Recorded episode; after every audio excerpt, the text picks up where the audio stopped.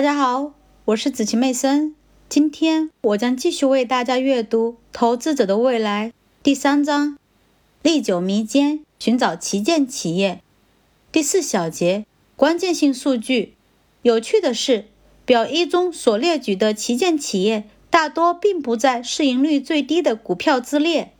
表二显示了这二十家公司1957至2003年的年收益率。每股利润增长率、平均市盈率和股利率，毫无疑问，这些成功公司的利润都以很快的速度增长，比标准普尔五百指数的总体水平快很多。然而，若以市盈率为标准进行衡量，他们的股票价格仅略高于指数中股票的平均水平。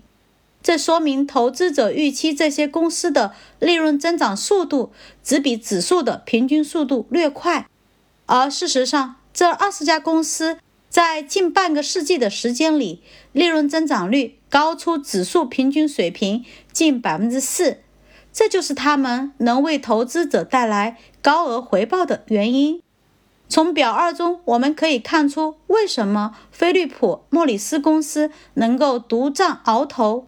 它的市盈率在二十家公司中只排在第十八位，表明市场对公司利润增长率的预期比较保守，而它实际的利润增长率却是最高的。实际增长率与预期增长率之间的巨大差异，使得这家烟草生产商为投资者带来了最高的收益率。股利的放大效应，到目前为止。我们忽略了公司派发的股利，但这绝不意味着股利是无足轻重的。事实上，股利的发放会放大投资者收益基本原理的作用。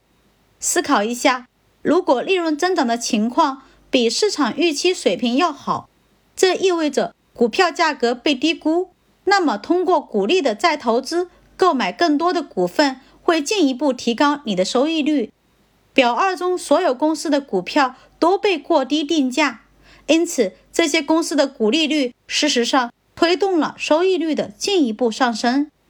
我们找到了飞利浦·莫里斯成为市场上投资收益最好的股票的第二个原因，除了实际利润增长率与预期利润增长率之间的巨大差异之外。这家公司第四高的股利率也是导致高收益率的重要因素。较高的股利率使得投资者能够购买更多的股票。随着飞利浦·莫里斯公司每季度发放的股利不断增加，投资者积累的该公司股票的数量也越来越多。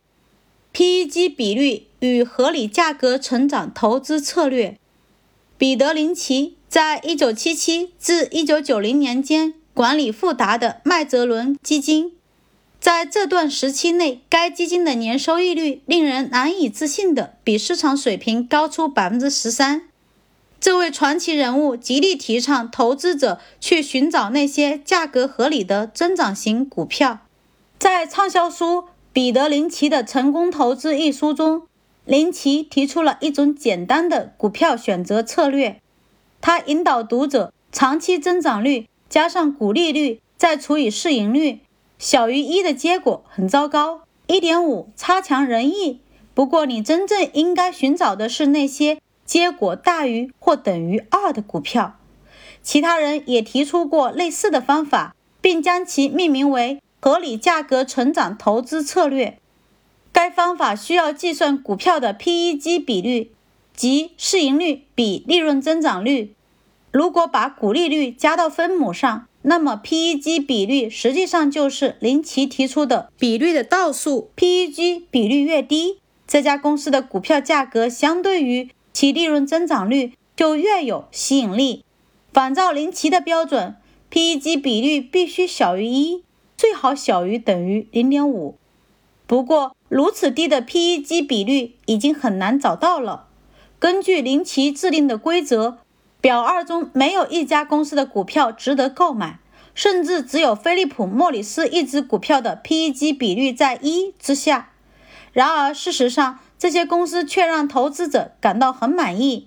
其中的秘诀在于较高的利润增长率如果能维持很长一段时间，那么相对于平均水平，它只需要拥有微弱的优势，就可以在长期中创造出巨大的超额收益。简而言之，持续的较高增长率要胜过转瞬即逝的超高增长率。旗舰企业的共同特征，我们已经能够看出这些旗舰企业的共同之处。投资者对他们的利润增长率的预期仅略高于市场平均水平，而这些公司的利润在过去四十六年中的实际增长速度远快于人们的期望。他们中间没有一家公司的市盈率超过二十七，按照相当于市场平均水平的股利率向投资者发放恒定或是递增的股利。由于这些公司的实际利润增长率超过市场预期。因此，在股票价格被低估的情况下，股利的再投资进一步提高了他们的收益率。这些公司中的绝大多数都拥有高质量的品牌产品，并且成功的在世界各地开拓了市场。消费者对产品质量的信赖，使公司可以把产品价格定到竞争者之上。这一点对于他们的成功至关重要。查理芒格是沃伦·巴菲特。在伯克希尔哈萨维公司的长期合作者，他的一席话形象地说明了为什么某些公司能够索取高价。如果我来到某个偏僻的地方，我也许会在商店里同时找到箭牌口香糖和 Grottis 口香糖。我知道箭牌很不错，同时我对 Grottis 一无所知。如果前者卖四十美分，而后者卖三十美分。那么我会为了省下区区十美分而选择把自己从未听说过的东西塞进嘴里吗？这无数个区区十美分加总在一起，可不是一个小数目。